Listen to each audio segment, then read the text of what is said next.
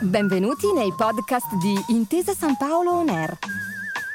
Un luogo dove vengono condivise idee, voci e soprattutto storie.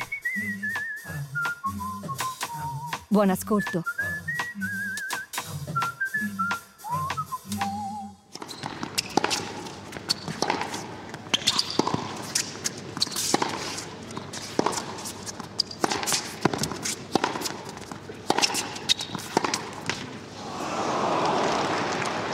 Forty love. Please take your seats quickly, ladies and gentlemen. Thank you. Venerdì 4 marzo 2022 si celebra il World Tennis Day, una speciale ricorrenza giunta ormai alla sua decima edizione. Un vero e proprio festival organizzato dalla Federazione Internazionale di Tennis che si pone il nobile fine di avvicinare il più alto numero possibile di bambini e ragazzi a questo magnifico e antichissimo sport. Il 4 marzo del 2013, data della prima edizione del World Tennis Day, quasi 60 paesi parteciparono alla manifestazione, supportando e patrocinando numerose attività formative e dalla forte impronta sociale, creando così l'occasione per aumentare i praticanti e gli appassionati di una disciplina in costante espansione. Scuole, club e centri di tutto il mondo in occasione di questa ricorrenza aprono i propri cancelli organizzando incontri, lezioni gratuite, seminari, workshop e match di esibizione, che spesso hanno visto protagonisti grandi campioni del presente e del passato, sempre felici di aiutare ad allargare la platea del tennis.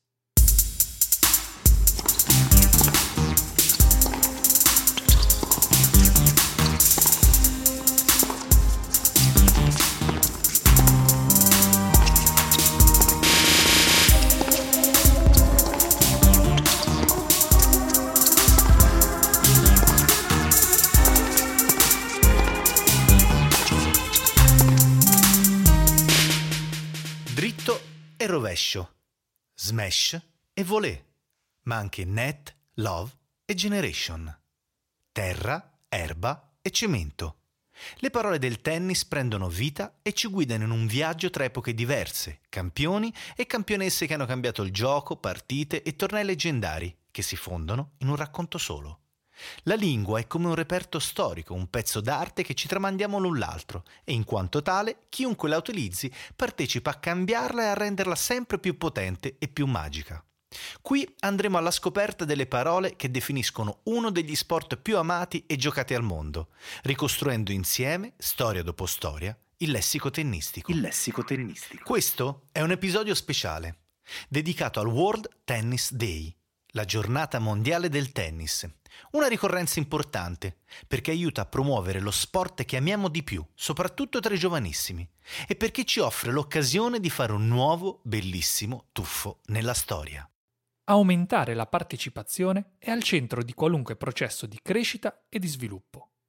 Vale per qualunque sport e vale anche per una disciplina popolare come il tennis, che ha sempre saputo, nel corso dei decenni, promuovere i propri valori cardine di fair play e di uguaglianza. La giornata mondiale del tennis, modellata sulla felice esperienza delle Tennis Night negli Stati Uniti, un evento già capace di coinvolgere migliaia di club a stelle strisce dentro un orizzonte comune, ha portato la community globale di questo sport ad un nuovo livello di consapevolezza collettiva, unendo nella propria visione realtà anche molto differenti tra loro. Lo sport è una democrazia meritocratica, questo si sa ma ogni strada nuova che viene battuta apre gli orizzonti a bivi inediti, che pongono i pionieri di fronte a quesiti e problematiche con cui fare i conti, per continuare a far crescere una disciplina oltre i propri attuali confini.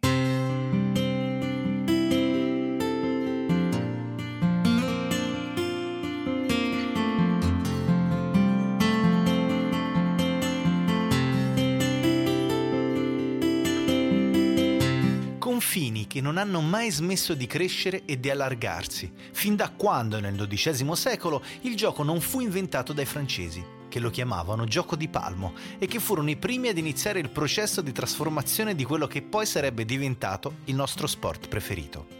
Ci volle un po' prima che iniziassero a usare le racchette e a chiamarlo con lo stesso nome che usiamo noi oggi, tennis, ma è davvero innegabile l'incredibile nobiltà della sua origine.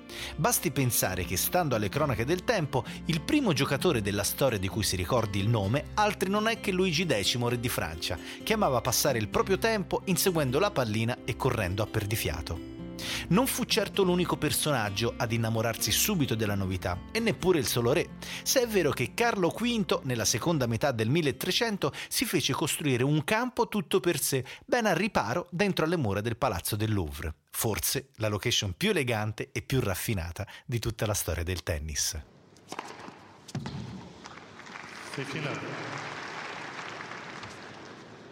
Una storia, quella del tennis, che sullo slancio dei monarchi francesi ha poi saputo costruire un viaggio unico, che ha attraversato prima l'Europa e poi tutto il resto del mondo, arrivando oggi a toccare anche gli angoli più sperduti del pianeta, dove qualunque bambino o bambina può ritrovarsi facilmente con una racchetta in mano.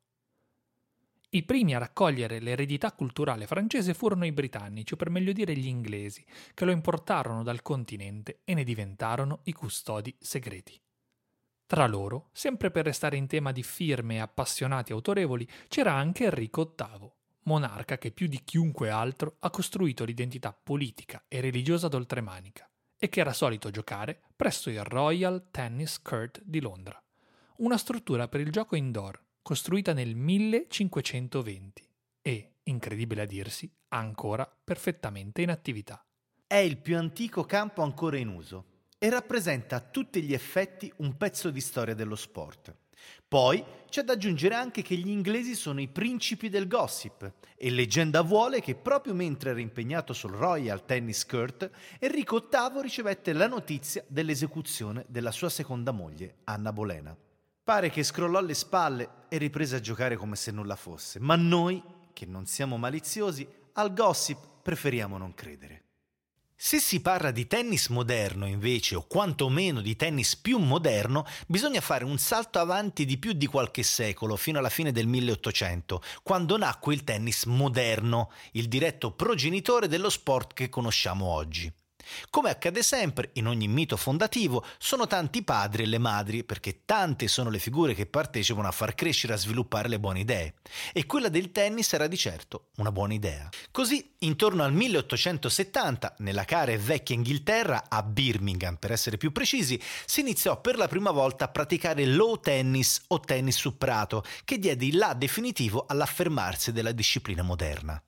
Nel 1877 si giocò la prima edizione del torneo di Wimbledon, il più antico e rinomato di tutti gli appuntamenti sotto rete, che ancora oggi, con il suo carico di storia e di racconto, costituisce il momento clou della stagione tennistica, insieme ovviamente all'ATP Finals, l'atto conclusivo di ogni anno solare. Grazie alla visione dei pionieri del tennis, la strada era definitivamente intrapresa per costruire un percorso di crescita che non avrebbe più conosciuto ostacoli anche se quella prima edizione, riportano i cronisti dell'epoca, si concluse non soltanto con la vittoria di Spencer Gurr, gentiluomo amante di tennis e cricket e fratello del primo vescovo di Birmingham, ma anche con un'accesa discussione tra tutti i partecipanti per cercare di definire al meglio le regole del gioco. Per fortuna loro e anche di milioni di appassionati ci riuscirono, dando al tennis la forma che conosciamo oggi.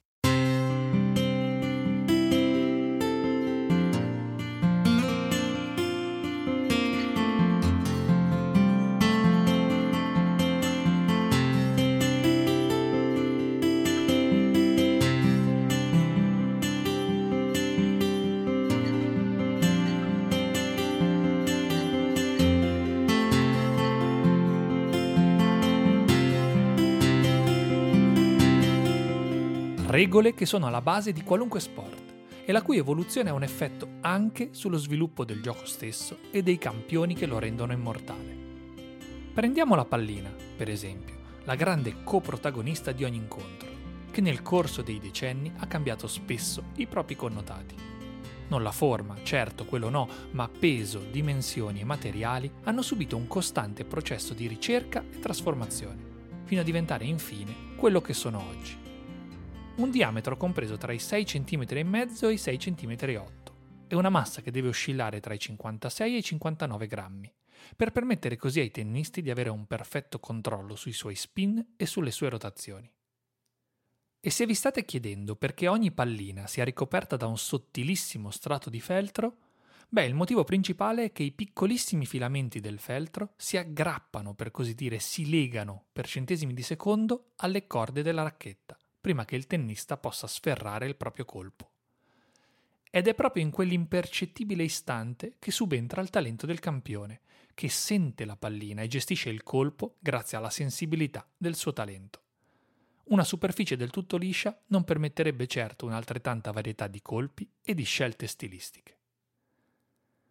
Infine, invece, per rispondere al perché del colore giallo è importante sapere che non è sempre stato così.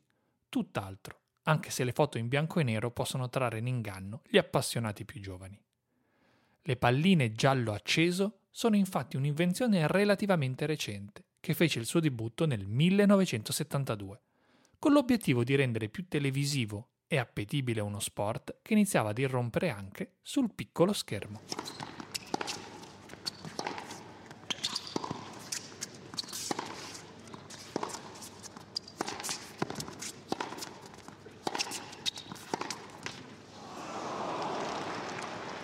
40 love.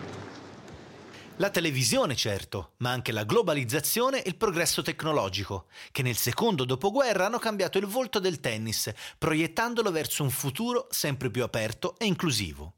L'antico sistema di punteggio, il famoso 15, 30, 40 game, che pare essere stato ispirato dai grossi orologi che si usavano per tenere il tempo e in cui ogni quarto d'ora veniva indicato con un nuovo numero diverso, ha iniziato a diventare pop ed essere riconosciuto in ogni angolo del pianeta.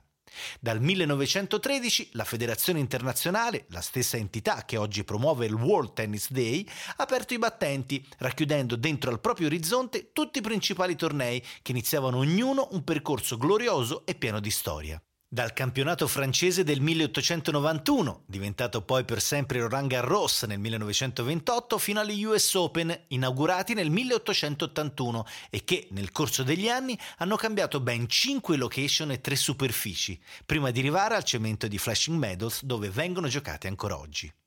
E pensare che il leggendario Jimmy Connors, grande tennista stelle strisce, riuscì nell'impresa di vincerne addirittura tre di US Open, uno per ognuna delle superfici su cui sia mai stato giocato. Vinse sull'erba nel 1974, sulla terra due anni più tardi e infine sul cemento nel 1978. I successi di Connors furono tra i primi ad illuminare l'era moderna, quella che prese piede dal 1968 in avanti, con l'apertura dei grandi slam anche ai grandi professionisti della racchetta. Di un anno successiva è la costituzione dell'ATP, l'Associazione dei tennisti professionisti, con l'istituzione del ranking e il definitivo processo di espansione del gioco, che culminerà l'anno dopo ancora con la creazione delle ATP Finals, il grande spettacolo che chiude la stagione e che oggi possiamo ammirare in Italia, a Torino. Nel 2019 un report della Federazione internazionale stimava che oltre 87 milioni di persone in tutto il mondo praticano regolarmente il tennis, di cui un terzo nella sola Europa. Dati importanti, resi ancora più rilevanti dal quasi perfetto equilibrio che si registra tra uomini e donne, a dimostrazione di uno sport aperto a tutti e capace di condividere attivamente anche i propri valori più moderni e contemporanei. Una base su cui costruire un futuro nuovo, in cui la diffusione della disciplina stessa partecipa a promuovere l'attività fisica e il benessere collettivo, e in cui le attività dalla forte impronta sociale, come il World Tennis Day, costituiscono un punto di riferimento e uno strumento funzionale per comprendere la bellezza del tennis e dello sport. Oggi l'evento ha assunto un carattere ancora più internazionale e partecipativo, grazie all'adesione di oltre 90 nazioni che attraverso l'operato dei propri istituti scolastici e delle proprie società sportive rendono questa giornata l'occasione perfetta per continuare a condividere e supportare i valori del tennis. Il tennis, uno sport che non ha mai smesso di crescere, interpretando al meglio tutte le principali dinamiche sociali del secolo scorso e di questo, e che lo rendono una delle discipline più popolari, praticate e amate dell'intero pianeta.